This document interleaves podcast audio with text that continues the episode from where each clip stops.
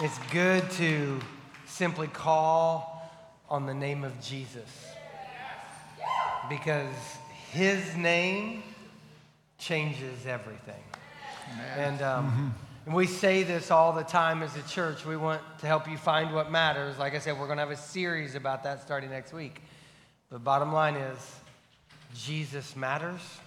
And when you start to understand that Jesus matters, you understand how much you matter. Mm-hmm. Because Jesus died for you and for us, for all of us. So, hey, again, I'm really excited everybody is here with us today. Whether you're new with us, whether you're watching online, maybe you're listening in Spanish, that I am thankful that you are here. And we're going to wrap up this series that we're calling Tailgate Talks, that basically we're at the end of the summer. College football camp started this week, right? Amen. I was out on Coastal's campus getting to go to football practice, and it was just a beautiful thing. We've got people that are going out and buying school supplies right now. And, some of you're having to do that for your kids. That's awesome. I want to remind you as a church, the way we really like to do back to school is if you're buying school supplies for your child, if you can, just pick them up for another child as well. Now, we don't do a massive collection here at church because we have found the best thing we can do is just bless the teachers, because the teachers know which students need the extra help. So if you just hand it off to your teacher and say, please make sure a child in need gets this, they will, all right? And so while you're out this week buying school supplies, take care of another kid. If you don't have a child, just go to the school supply area, because they'll have a list, and you can just go, I'm going to buy for a first grader, here's what they need. Or I'm going to buy for a third grader, here's what they need. And then give that to somebody you know who's heading to a school. If you don't know anybody, drop it off here. We know a lot of educators in our community, and we'll get it to them, okay? So that's just the way we kind of handle it. We found that's the best way, is put it in the hands of those who know who is in need, all right? So now I want us to dive into this topic. Again, it was a tailgate talk. We've kind of said we're going to go through the book of Proverbs and just see what kind of things we can pull out of it. And week one, we talked about wisdom. Kevin, could you kind of give us a reminder of wisdom and from Proverbs, just your thoughts on that? That's right. So week one was pretty much the setup and the summary kind of for Proverbs, which contrasts a wise person and a foolish person. That's right. And the big idea is, if you would like to make better decisions and have fewer regrets in your life, avoid some of the train wrecks and pitfalls that could come, and then recover more quickly when you have those, then you should pursue wisdom, which Proverbs is full of. Perfect. You want to better decisions, fewer regrets, listen to the wisdom. Love that summary. The following week, we talked about warnings. I preached here, and I talked about pay attention to the dashboard lights. Like, if you remember that, if you were here. If not, if you drive a car or ride in a car, you understand it, that there's these warning indicators on your dashboard. And when they come up, it's not there just to light up the dashboard for the fun of it. It is there to help you keep from destruction, right? So pay attention to warnings from God's word. Pay attention to the warnings that he gives you so that you avoid destruction, right? And then we followed that up the next week by wealth. Clay, give us some wisdom when it comes to wealth. Yeah, I think the big thing to know about wealth is that it's something that's built over time, and it takes effort, and it takes planning, and that wealth doesn't necessarily always look how we think it's going to look. But to get all of that, the best thing you do is build great habits. And the younger you can build those habits, the better off you'll be, because the older you get, the harder habits are to break, whether that is a good habit or a bad habit. The habits that you start at 14, 15, 16, 17, 18, man, those will make a huge difference in your life. That's exactly right. All right. And then, Kevin, on this campus, you talked about work. So Any summary you want to give us about work? Just listen, we talked about the ants because I wanted you to remember the imagery and the idea that even if sometimes your job is not awesome, you have an awesome God who gives us actually the gift of work, and it can be an opportunity for you to worship in spite of circumstances and bring glory to Him. That's right, that's right. And then last week, we talked about wedlock and marriage. I've been married for 30 years now, okay? All right. Excited about that. Krista was originally going to be doing this communication with me. She got sick during the week, so she's not able to, so that's the reason these guys are. But we've been married for 30 years. Talked about that a little bit last week. You've been married for? I've got 24. 24 years. Not far. Yeah. Not far behind. Clay, how many of you guys got? We got five. Five. All right. So it's crazy. It's flying by. Anybody else in here been married 5 years or less? 5 years or less, okay? Right. A couple other couples, yeah, like right.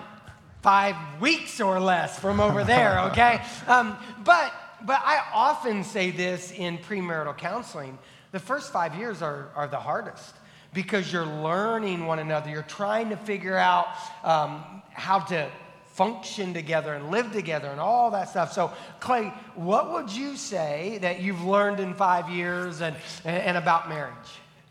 Great question. Thankfully, a lot, because when I got married to Katie, boy, she had a lot of problems to fix. So I've learned a lot, and I think the biggest thing I've probably learned is if I think before I speak, life gets a whole lot better for me. Yes. But if I speak before I think, my life gets much worse. That's right, that's right. Think before you speak. How many of y'all would say that's good marriage advice right there? You know what I'm saying? Think before you speak.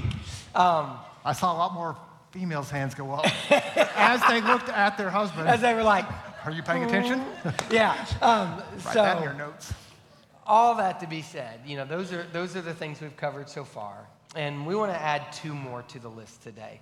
And we're going to stick with these kind of W words, if you saw that, wisdom, to warning, to wealth, work, wedlock. And today we're going to add two more. And the first one I want us to hit is words, which, Clay, you really kind of set that up by just saying think before you speak. Because words matter. Words matter. I love the way the writer of Proverbs put it. He said this, those who control their tongue will have long life. Opening your mouth can ruin everything, right? Like just so clear, so to the point. So I want us to talk about this because words do truly matter. And those can be words from our mouth, words in our head. Those could be words that we express. So Kevin, take us down this route a little bit, just talking about words. So I love we're hitting the theme of words. I'm going to talk about the words that come out of our mouth, which, again, I love because if you look at the love languages, touch and gifts and service, whatever the other one is. Quality time. And then words of affirmation. That's my love language. That's the one I love to share. I'm just an encourager by nature. But if we look throughout Scripture, words, the idea of word is such a major thing. If you go to the book of John, he starts off his letter by using this central image of Jesus as the Word, right? So the Word was with God, and the Word became God. In the beginning was the Word. So he uses this image as well in Genesis. God starts out, and he speaks creation into existence. And so it's God said, and it was. And then God said, and it was. So he uses this imagery of speaking. We go on into Genesis 2, where God creates Adam and then Eve. And the first thing Adam does once Eve gets created is he sings her a song, right? He just starts talking because she's beautiful. This is now bone of my bone and flesh of my flesh. She shall be called woman. So he starts with a poem. You could almost hear, you know, Luther Vandross or Smokey Robinson in the background doing a little smooth R&B. And again, I've said, this is why girls tend to always fall for the guys in the band, right? Adam teed that up. It is biblical. If he can sing, he's got a shot, right? Dads are like, he's broke and homeless. And our girls are like, and he sang me a song. He sang a song. So he's got a shot if he can sing. Guys, just write that down. So words are very powerful just throughout Scripture, this theme and idea of words. We read this in Proverbs 19, or chapter 10, verse 19 and 20. Too much talk leads to sin, right? So be sensible and keep your mouth shut. And some of you just highlight that and just meditate on it for the rest of the service. You should talk less. The contrast to that is the words of the godly are like sterling silver. So those become a treasure in people's lives. I'm reading this book right now called The Good and the Beautiful and the Kind. And that should be the result of the words that come out of our mouth. So as much bad or hurt or pain as words can bring, they can also bring that much good or hope into the world. Right. I heard this illustration a while back, and it was interesting because I hadn't heard it framed up this way, that our words can have two frequencies. Here they are, resonance or dissonance. And those are competing with each other. Are you gonna resonate or are you gonna be in dissonance? Meaning this, your words and your language will either resonate with the voice of God. So what God's speaking, your words will resonate with that, or they'll be in dissonance to what God is trying to speak and communicate to the world. So where God would speak life, right? Speak love. God speaks the good, God speaks the true, God speaks the beautiful. Okay, well, when your words resonate with God, at that point then we create and we make the world a better place and a more beautiful place. If your words are in dissonance, well, then you destroy the good. That's right. And you crush the human spirit, or you diminish others' value and you bring darkness into the world. All of a sudden then we trade hope for despair, or we trade love for hate, or life for death. So our words really are very powerful. So pay attention to which frequency you find yourself on. Yeah, that's so good. Because unfortunately, many times our words don't resonate with God, because we'll run down the gossip route or the slander route or the hurt route. And when we do that, we do destroy. And we bring death, not life and hope and good and beautiful and kind. So I love what you're saying there. And I think part of that is to make sure that the words that are coming out with out of our mouth, that they resonate with God, is we got to make sure also the words in our head resonate with God. And I think that's an area that we mess up sometimes, is because the words in our head will end up becoming words that come out of our mouth. And I think the words that get in our head come because we'll listen either to ourselves, which I'll get to that in a second, or to the voice of the enemy, the evil one, Satan, whatever language you want to use there, that he'll speak lies into our head. Now, here's the beautiful thing. Let's make sure that we're clear on this. If you have surrendered your life to Jesus, then you have the Holy Spirit in you, that the enemy can't come in you. He can't take up residency there because the Spirit has you covered. But he can speak lies into your ears. He can speak lies into your heads. And remember, he is the father of lies. That's what Jesus called him, that when he speaks his native language. And I think what we do is we allow him to speak lies that we're unworthy, that we're unforgivable, that person is unworthy, that person is unforgivable, that will allow those words to come in. And then once they're in, what we do is we allow them to fester. We allow them to float. We allow them to fly around.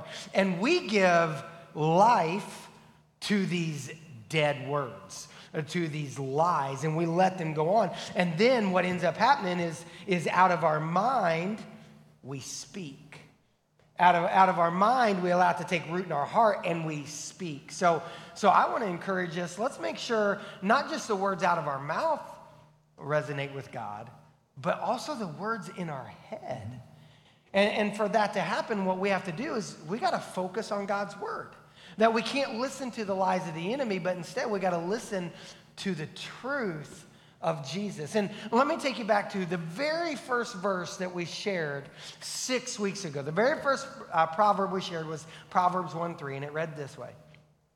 Their purpose, meaning the Scripture's purpose, is to teach people to live disciplined and successful lives, to help them do what is right and just and fair.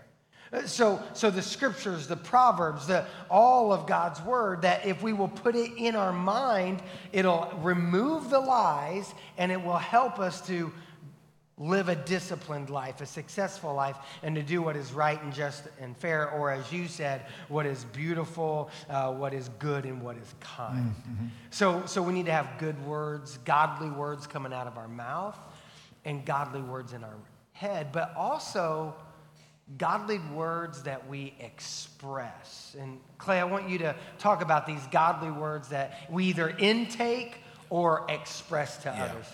And I think what I'm about to talk about is really the application aspect that many of us apply to our lives. Not 100%, but a big way. And it's talking about words from your fingertips. Like, social media is a powerful, powerful, incredible thing that connects people all over the world. I mean, it really is truly phenomenal. Yet, it's incredibly dangerous. And for a moment, I'm going to sound like an old curmudgeon-y guy for a second, but here's the truth. You are 28. I am 28. I am getting up there. It is scary. I'm almost no longer this gen or on the tail end. But with that, like, it's not just like, people love to be like, oh, those 13-year-olds are just so addicted to their phones.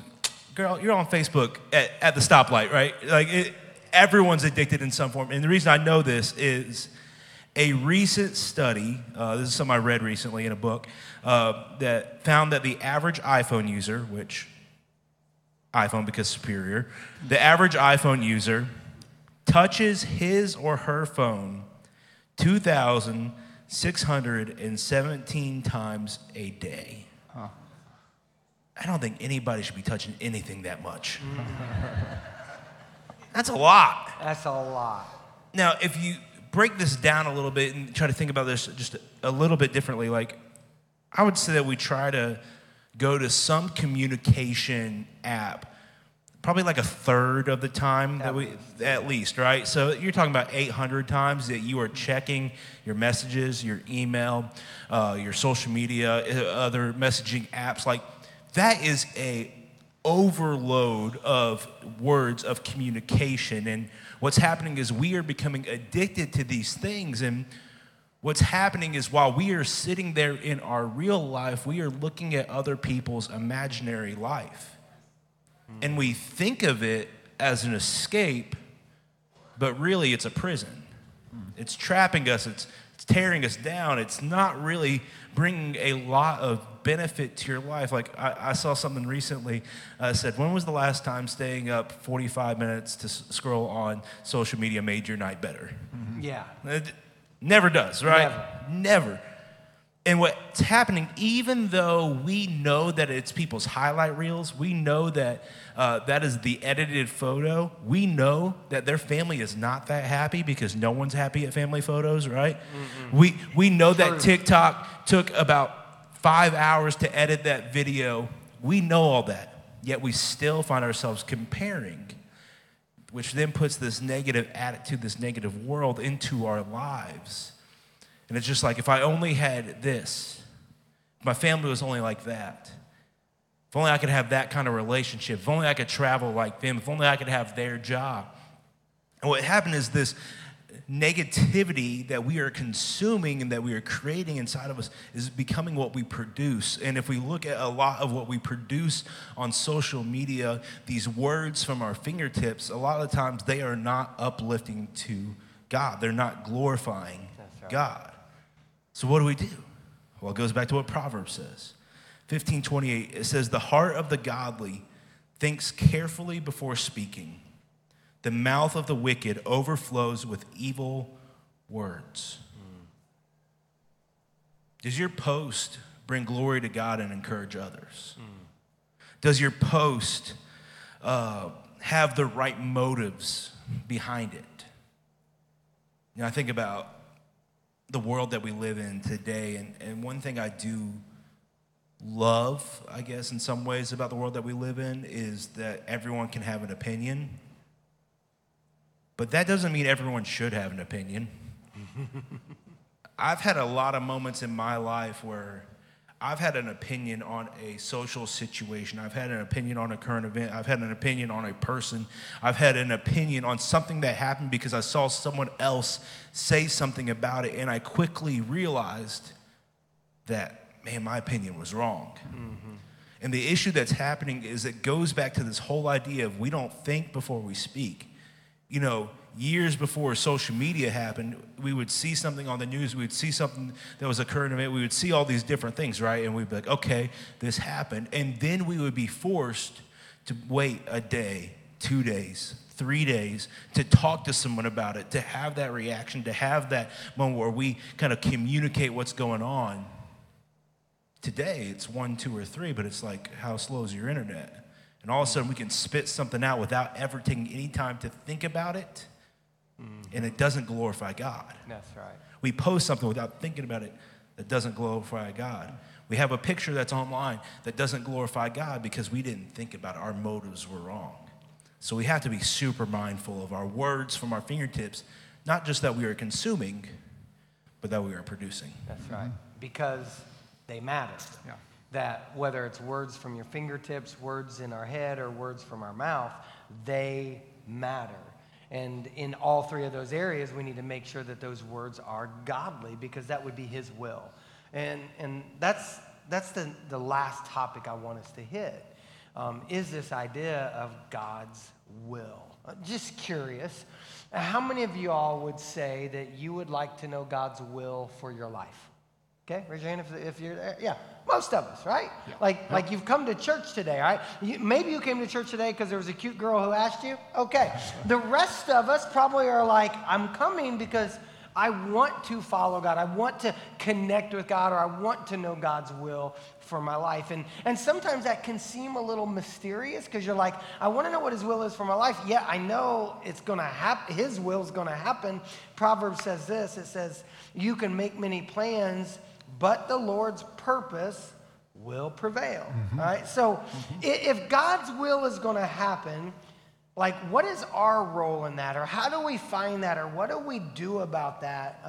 Kevin, help us understand this a little bit more. All right. So first, listen, I love this theme of the will of God, because I think, first, people are all over the map on what they think about this. Here's what I think. I think oftentimes this theme, this issue, first it gets misused. I did young adult ministry for several years, and every now and then I would get that one hyper-spiritual guy that would come and say, hey, during my quiet time, God told me I was supposed to ask so-and-so girl out, right? God told me we're supposed to go out, all right? Then she would come to me and say, hey, he told me that God told him we're supposed to go out. What should I do? I would tell her, unless God has told you the same thing and you're not interested, then you should tell him, go spend some more time in your prayer closet, because you're on the wrong frequency. No one else appreciated that move? All right, I'll take it. Hey, and sometimes I think it gets, it just becomes consuming, and it becomes almost, we become paralyzed, because we're like, well, I have to make sure I get God's will right. Is this God's will? Is this not God's will? And it just, we become obsessed with it. So I would do this, and I'll give you these briefly, but think of them as God has an eternal will, God has an everyday will, and then God does have an exact will. So meaning this, there's this eternal or sovereign will of God, where God's going to get done what God wants to get done. When he tells us in Genesis 3, after the curse, there's going to come a seed, the serpent's going to strike his heel, but then he will smash that serpent's head. That's going to happen, right? Jesus did come. He died on a cross, horrible death, buried, but then 3 days later rose to conquer Satan, sin, death. His will will prevail. That's right. That will happen. That's the eternal will. There's the everyday, which just means becoming more like him. And then there's the exact will of God, which we think of as a specific calling he would place on your life with some very specific details. I would say for most of us, we're not getting the exact will of God. I don't want to burst your bubble, but most of us don't have that. Now, you may push back and be like, well, what about Moses, right? He had a burning bush that told him to go to Egypt and talk to the most powerful man in the land, and he went and did that. Or you can go to Paul, who is on his way to Damascus. God shows up, knocks him off his donkey, blinds him, and then verbally speaks and tells him to go and do this call. To which I would say, okay, That's fair. If you go home today and your bush at your house is on fire and not being consumed, and it tells you, go to DC, go to the White House, and give a word to the president with some very specific details, go for it. We'll pray for you and send you. If you're riding your donkey home and God knocks you on your tail and blinds you and then gives you a specific call to the mission field, man, you should go, and we will support that. Again, but that's just the exception, not the norm. And most of us don't get that calling. That's right. Here's what we do read in Proverbs 3, 5, and 6. Trust in the Lord with all your heart. Do not depend on your own understanding. Seek his will in all you do, and he will show you which path to take. And again, some people are like, booyah, I told you, God has got a will. We're going for ice cream later. I need to know, God, chocolate or vanilla. It's important. I'm just trying to discern God's move for me every step of the way. To which I would say that's not the heart of this text. The heart is that you would trust God with your whole heart, not, try to do things your own way, but press into him, and he'll make your path straight. He will keep you in bounds and on the right path and the straight path and the great path. So I would say God's will is more about the type of person you are or that you are becoming than a specific calling. And like, how do I know what God's will is then or what type of person? Okay, well, you talk to God. That's how you know. You talk to him. We talk to God through prayer. That's how you can talk to God. God primarily, I'm not saying you couldn't get a word, God primarily talks to us through Scripture. So you read his word and find out what kind of person do you become to look more and increasingly like Christ. That's the right. Fruit of the Spirit, the Sermon on the Mount, what is God trying to shape and create us into being? That is where I think you find most clearly the will of God. It's less about, in some ways, who and more about a how, meaning it's much less about who you marry. I think God wants you to marry a certain type of person, but less about is it Mary Jean and more about how you marry them.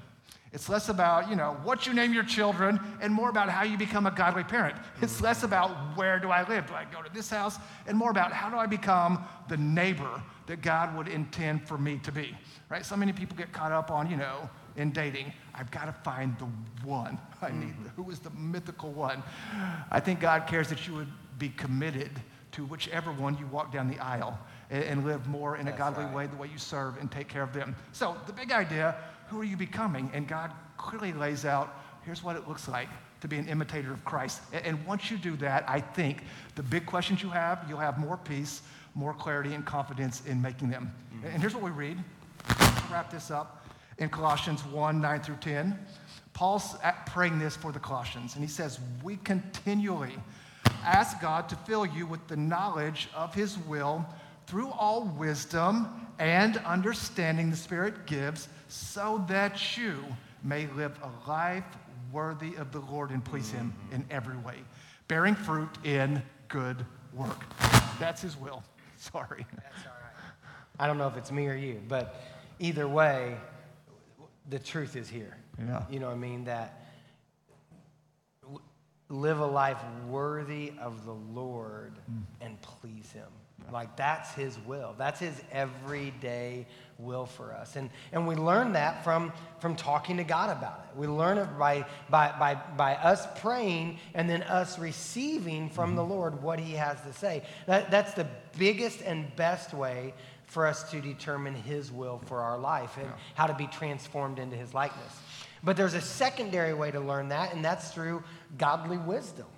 That if I want to please God in every way, then learn what he has to say to me, but also talk to others who can encourage us and challenge us and coach us. That's one reason we say around here all the time, make sure you have a coach in your life. That you need somebody who can give you some godly wisdom, somebody who sees a blind spot and says, hey, this is an area of your life that needs to be transformed.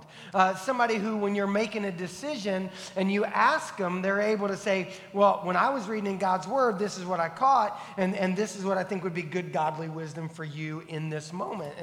And I think we can really seek his will every day when we listen to good godly wisdom. I think our problem is we often don't want to listen to it. Well, we want to ask for it, but we don't always listen. It's like I'd come to you, Clay, and say, hey, I got this idea. I think God's wanting me to do this. And if you said no, I'd go, okay, thanks. Hey, Mark, I got this idea that I want to, you see what I'm saying? It's like we ignore oftentimes what is being shared, and we go, well, that wasn't what I wanted, so now I'm going to go ask somebody else until somebody finally agrees with me, and then go, okay, now check, I've got godly wisdom, right? So we got to be real careful not to cherry pick who we're listening to, but to find somebody who will give us godly wisdom and then follow it. Proverbs reads this way, my son, pay attention to my wisdom. Listen carefully to my wise counsel. So we should ask God and he'll give it. We should ask people, trusted people who live a biblical world life, ask them and then put it into practice. And Clay, help us to understand that side of just putting it into practice. Yeah, I think this is probably the hardest part of all this, because I think we do want to seek the will of God. I think we do ask those questions. I think we do go to other people. I think we try to obtain as much information as possible. But then that taking the step of faith about the will of God, that's where it gets really difficult, because that is a leap. That is something that you're going into the unknown. That's something where you could fail, and that's scary. Mm-hmm. So it's like, what do you do? How do you respond that way? Well, Proverbs lays it out perfectly. Proverbs 4:25 through 27, it says, look straight ahead and fix your eyes on what lies before you. Mm-hmm. Another way to say this is begin with the end in mind. Which is a beautiful idea. Yeah, just start that way. Think about where you are trying to head. Then on verse 26, it says, mark out a straight path for your feet. Stay on the safe path. You know, I thought that scripture was really interesting when I was breaking this scripture down, because the idea of marking out, that's a verb. That's something that is active. That is something you were doing, where a lot of people are like, okay, I always took it as I'm just going to walk on the path and I'm going to get where I need to go. But this says you really got to take in that wisdom that God and other people have given you and create a path to go down to get to that end of the line. Now, you might be on that path, and eventually God might maneuver the path and change the path a little bit, but you go, okay, here's where I'm heading for now in this season. God, wherever you want me to go, other than that, okay, I trust you. Mm-hmm. But then it says, don't get sidetracked. Keep your feet from following evil. Another way to say that is don't get distracted. Mm-hmm. And I work with this gen a lot, but this doesn't just apply to this gen, where people will get all amped up. They'll get excited to go down that path, to go to that end marker, and they'll get about a mile down the road. And as they get about a mile down the road, they'll get a new job, or they'll get a new relationship, or the kids' ball season starts, and all of a sudden, you get distracted, you get pulled away, and you lose your path. Mm-hmm. And I would say the way to defeat getting distracted is simple. It's wisdom. And my hope for all of us in this room, our hope for all of us in this room, is that we find wisdom. That's the point of this tailgate talk, is that we gain wisdom, because there's a lot of us in this world that are trying to figure out life, where we don't understand how we should be working. We don't understand how we should be wealthy. We don't understand how our relationships should be. And we live this life in complete confusion, going, man, I don't know what to do. Well, the answer to that is simple. It's gain wisdom. And the idea and the way to gain wisdom is to go back to the words that we talked about today. And that is God's word and his will. If you open up God's word, if you begin to discover God's word, you will find that Jesus died on the cross for you because you matter to him. And that will begin to change your words to other people, but also to yourself. And that will give you a drastic difference on how you're speaking about situations. But then, as you begin to discover God's word, you will realize that you need to follow his will. and that God has a plan for you, that God is working something in your life, that God has created this structure and this gift set that he's given you, and you go, okay, how do I take what he's given me and how do I live it out? Okay, that's God's will. And when you do that, life will look drastically different. That doesn't mean it won't be hard. That doesn't mean there won't be challenges. That doesn't mean there won't be distractions that pop up. It doesn't mean that you won't get frustrated at times, but within all of that, you'll have the wisdom to get through it because you understand God's words and you understand God's will. And today I'm going to challenge us to seek that wisdom. Maybe today for the first time you're hearing that Jesus died on the cross for you. Well, right now, here in this moment, you can have a moment where you say, Jesus, I'm choosing to follow you because I know that I matter to you. Maybe someone needs to take a step of baptism because you're recognizing, like, I'm sick of the old life that I was living. I want a new life where I'm seeking wisdom. I'm seeking Jesus. I'm seeking life with him. Just like Jesus' death, burial, and resurrection, that's what that symbolizes. The old life to the new life. Maybe you take communion up here as a reminder of Jesus' death on the cross for you. Maybe you need to have a moment of prayer at your seat, asking the Lord for wisdom. Maybe you need to go leave here today and have a tailgate talk with somebody that you care about. Because we're all searching for answers in this life. We don't know it all. And the way we seek it is to seek wisdom. So right now I'm going to pray and I'm going to ask God to give us wisdom as we go into this time of response. Jesus, we seek you today. We look for you. Please give us wisdom as we try to figure out this world, Lord, and we know that you are the one that will give it to us. Lord, we just choose to follow you today. We love you.